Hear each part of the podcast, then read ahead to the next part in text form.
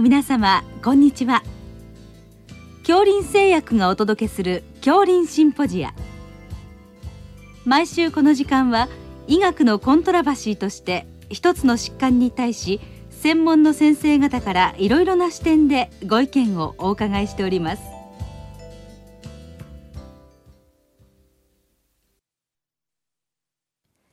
シリーズ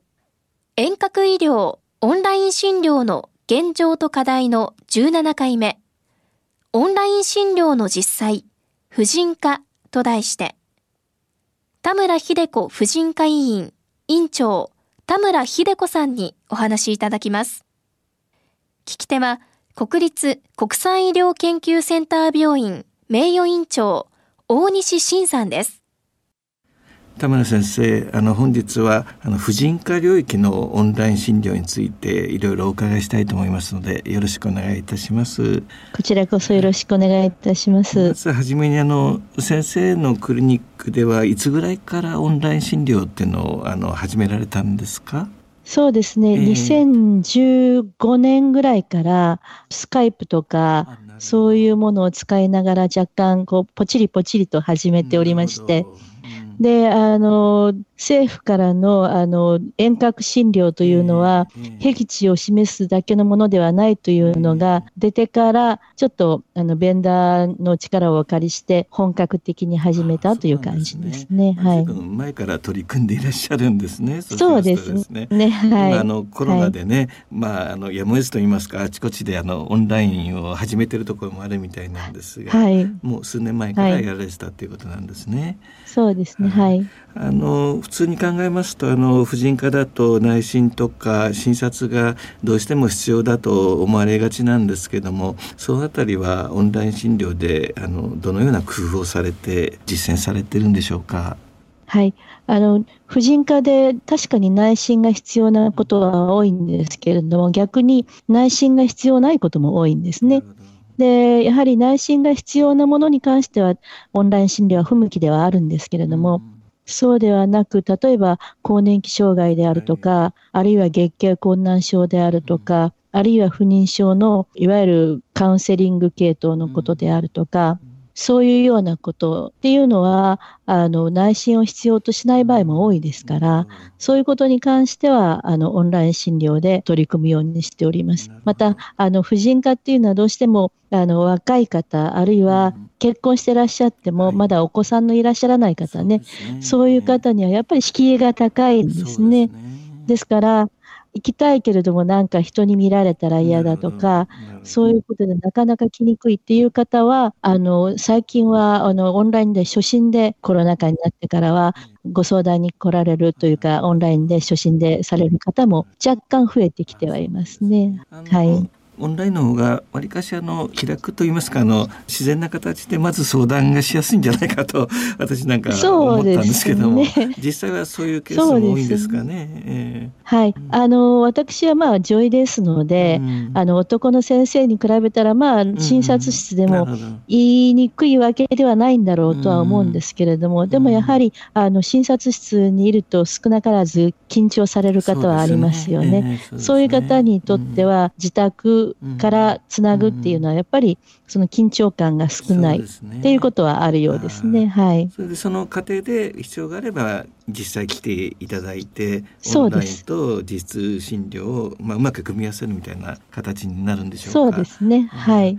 はい。あのやはり血液検査等々が必要な時にはやはり来ていただかなきゃいけませんし、で、ねはい、どうしてもお時間がない方などは血液検査を採血だけしに来ていただいて、で後日オンライン診療でその結果のお話をさせていただくっていうような形で、なるべくこの診療所の中でとどまっている時間は短くするなどの工夫もしています。はい、今特にあのコロナウイルスが流行ってて、はい、あのなかなか診療がしづらくなってますけれども、何かあの現場で工夫されていることはありますか？あの、まあ、婦人科の外来としてはですね、うん、あの、発熱してコロナ疑いの人は逆に来ないですから、そういう意味では一般の内科の先生とは若干違うんですが、ただ、あの、発熱外来っていうのを、今はコロナの PCR 検査を受けるために、あの、発熱センターの方から我々のところに PCR の委託をされるということがございます。で、そういうような場合はオンラインで発熱外来をやっておりまして、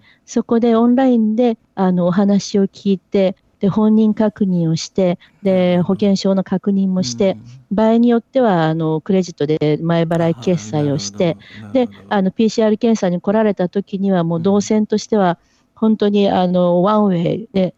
行って往復ポンポンと変えるというような形をすると、あの対応するスタッフも最小で済みますし、で、院内にとどまる時間も最小で済みますので、そういう意味ではオンライン診療はとっても役に立っております。はい。あの婦人科のクリニックでも PCR やられてるってんで、私少しびっくりして 感心したんですけども、あのかなり積極的に、はい、あの協力されてるってことなんですね。そうですね。あのうちは不妊が専門なんですけれども、そうね、そういう患者さんだけではなくて、やっぱり女性がなるべく発熱患者がたくさんいないところに行きたいと思われる方も多いと思うんで、そう、ね,、いう意味でお受けしております。はい。まあ、先生のところは特にあの不妊治療に力を入れていらっしゃるって聞いてるんですけれども、はい、そこではオンライン診療はどういう場面で活用されていらっしゃるんでしょうか？一番最初に私があの、はい、数年前もう67年前になりますかオンライン診療というか、はい、あのスカイプのような形で始めた一つの理由は、あの体外受精をした後に妊娠判定をして、でそれでマイナスだったらみんな落ち込んで、もう、あの、ぼーっとして帰っちゃうんですね。ですから、そういうような状態になったりとか、そういうところでお話をするのに、ご自宅で、スカイプでテレビ電話の形でお話をすれば、あの、もう少しリラックスしていろんなお話ができるかなと思ったのが最初だったんですね。で、あの、まあ、今は、えー、いろんな、この、妊娠判定をして、で、まだ超音波で見ても、あの、妊娠がちゃんとわからないような時期ですね。そういう時期は、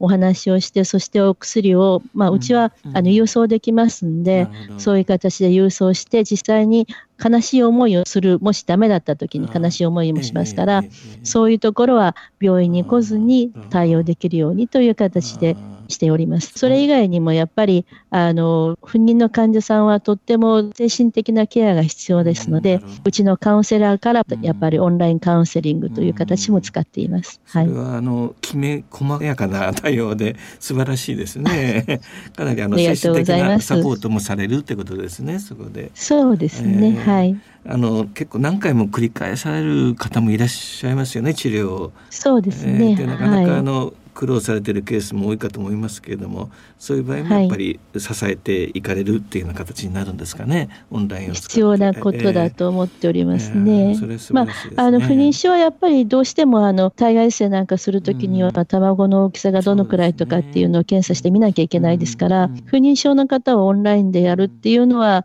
実際の診療のところ以外の部分っていうところで使うことが多いので、オンライン診療で使うのは若干特殊かとは思うんですけども、いわゆる医療として使うというよりも、そういうサポートとかっていうところの方が多くなるんですけども、逆に不妊ではない方々ですね、はい、あの若い方々の月経困難症とか、ねえー、まあ、それから更年期とか、はい、そういうあたりっていうのは結局服薬をずっと継続していただかなきゃいけないですね。で、あの、内科の高血圧、糖尿病だっていう人たちは、自分の生き死にに関係しますから、ちゃんとお薬飲まれるんですが、月経困難症とかっていうのは、まあ、生理の時だけで、あとは、まあ、生理痛の薬飲めばなんとかなるかと思う方は、いわゆる月経困難症の治療として、ずっとレップ製剤って言って、ピルのようなものですけどもね、そういうもので排卵を抑制していくという治療が一番効果的ではあるんですけども、そのためには毎日お薬を飲んでいただかなきゃいけない。そういうものをお薬病院に取りに来なきゃいけないのに、あ、忘れちゃった、いけないや、じゃあセリが来て、あららっていう間にもう飲めなくなるっていう感じでドロップアウトするんですね。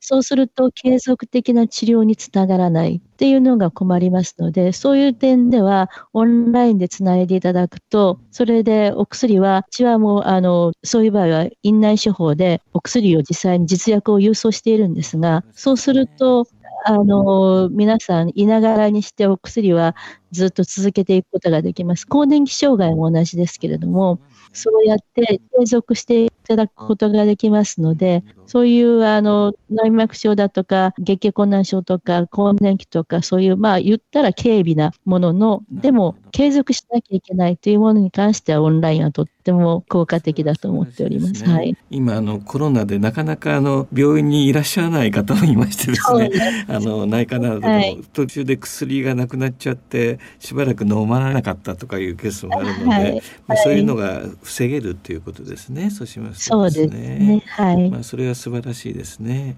あとはあのよくあの緊急避妊とかいうのがよく社会的に問題になることありますけれどもなかなかああいうのも敷居が高いっていうふうにいろいろ聞いてるんですが先生のところでは何かいろいろ工夫はされてるんでしょうか？そのオンラインとか使って。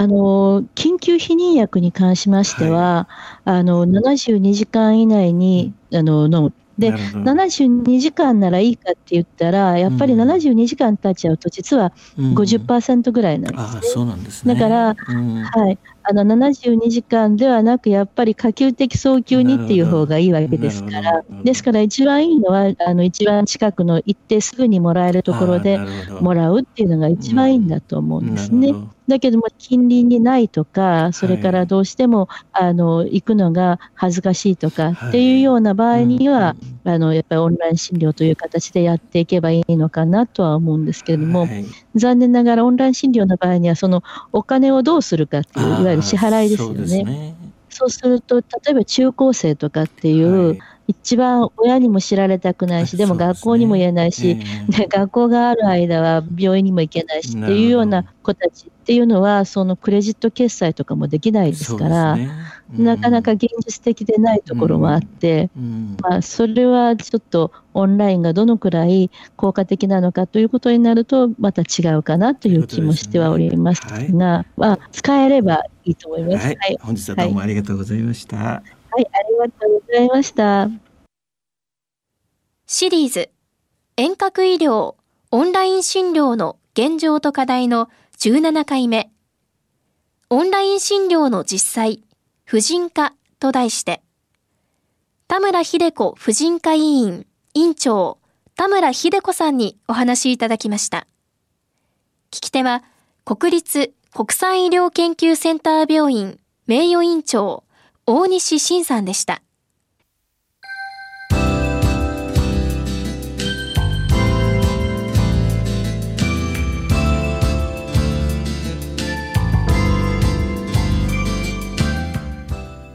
それでは恐林製薬がお送りしました恐林シンポジア来週をどうぞお楽しみに